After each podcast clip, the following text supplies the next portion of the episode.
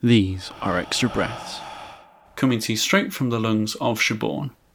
In episode nine of Straight from the Lungs, Shaborn spoke about being in lockdown and eventually making the transition back to work. Here's more from her. I don't think we were prepared at all, and I think initially the country was like, oh no, it won't hit us, like we'll be fine. And then suddenly it was like, oh my god, this is coming, this is real, and potentially we are going to get affected. So yeah, it was quite, it was a shock. And then, yeah, hearing, like, you know, the effects on the N H S and the pressures there were like, but what if I get this and can't get in and get a bed, you know? And it, I think for me, the biggest thing, and something I've spoken about on my social media platforms, was that what if, because you just don't know. So, yeah, it's scary. But then on the flip side of that, you can't stop your life. Like, you can't completely put everything on hold. So I don't know, I think even through that, you've still got to remain positive. You have got to find a way to, to live through it. That's all I was trying to do as well. I was like, yes, okay, this is going on, but I can't just put a stop to my life. I have to try and carry on somehow.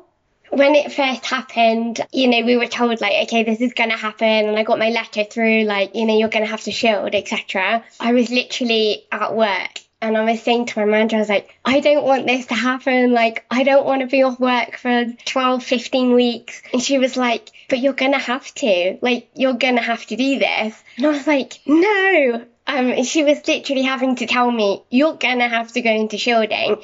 So then I said to her, I said, for me, it feels like I'm looking at three months in hospital, you know, not being able to go out in the world and like just that of being isolated. Like that's what I do for two weeks when I'm on I V antibiotics. So it was really daunting. And throughout the whole time, like I had my good days, I had my bad days. Definitely in the beginning, I'd say I got pretty depressed about it, to be honest. Like really really low mood, didn't want to do anything, really struggled to do my treatments, find a routine, and it was really difficult. And I don't think I would have been able to get through it if it wasn't for my parents. Like they've been my biggest support through this and guide and rock.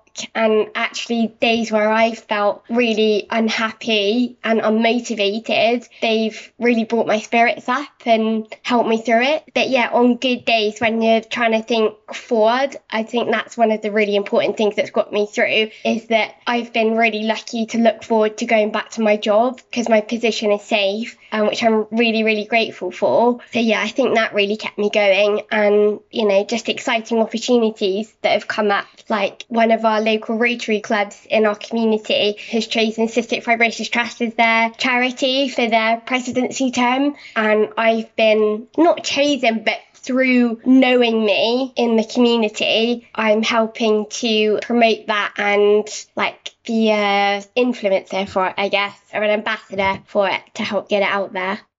Maintaining a good fitness routine has been one of the most challenging aspects of shielding. However, different people have found different solutions to this, depending on where they live. So I'm really lucky to have a garden, you know, that I can actually go out, do some exercise every day. So really grateful for that. It's actually meant I've been able to get pretty fit whilst being in this lockdown process. So, you know, there have been advantages to this in that I've got myself really well. Like I was able to do a set of home I Vs whilst being in shielding to get myself tipped off and ready, hopefully, for when this is all over and we can go back to some sort of normality. To be honest, we're really lucky in that I'm southwest based, so like Somerset area, and we're actually quite rural, so there isn't actually a lot of people around anyway. So I've been able to walk in like big vast fields where there's been no one around and haven't come into any harm at all. So I'm actually quite lucky in where I live that we haven't really been affected by having loads of people around. I think my mum and dad have been my biggest support there. They are so driven and they work so hard.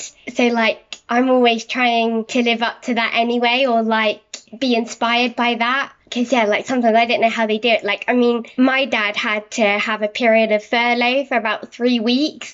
And, like, he is so on the go all the time that even he, like, he just finds something to do. And I think that's one of the things. I think just finding something to do. Like, I was really lucky through work. I had some training stuff sent through. So I started getting on with that. And you do. It's really surprising how you start doing little things like that. And actually, you do feel accomplished. Like, or you feel like you've accomplished something for that day. And the training that I'm doing, it's really cool. Like, you actually get a quiz and you have to pass it, and like I've been getting one hundred percent, so I'm like, oh yes, win. So yeah, it's it's really good. Like, even going out walking my dog, or going out and doing the exercises that I'm doing at the currently, like they say it, they call it like little wins.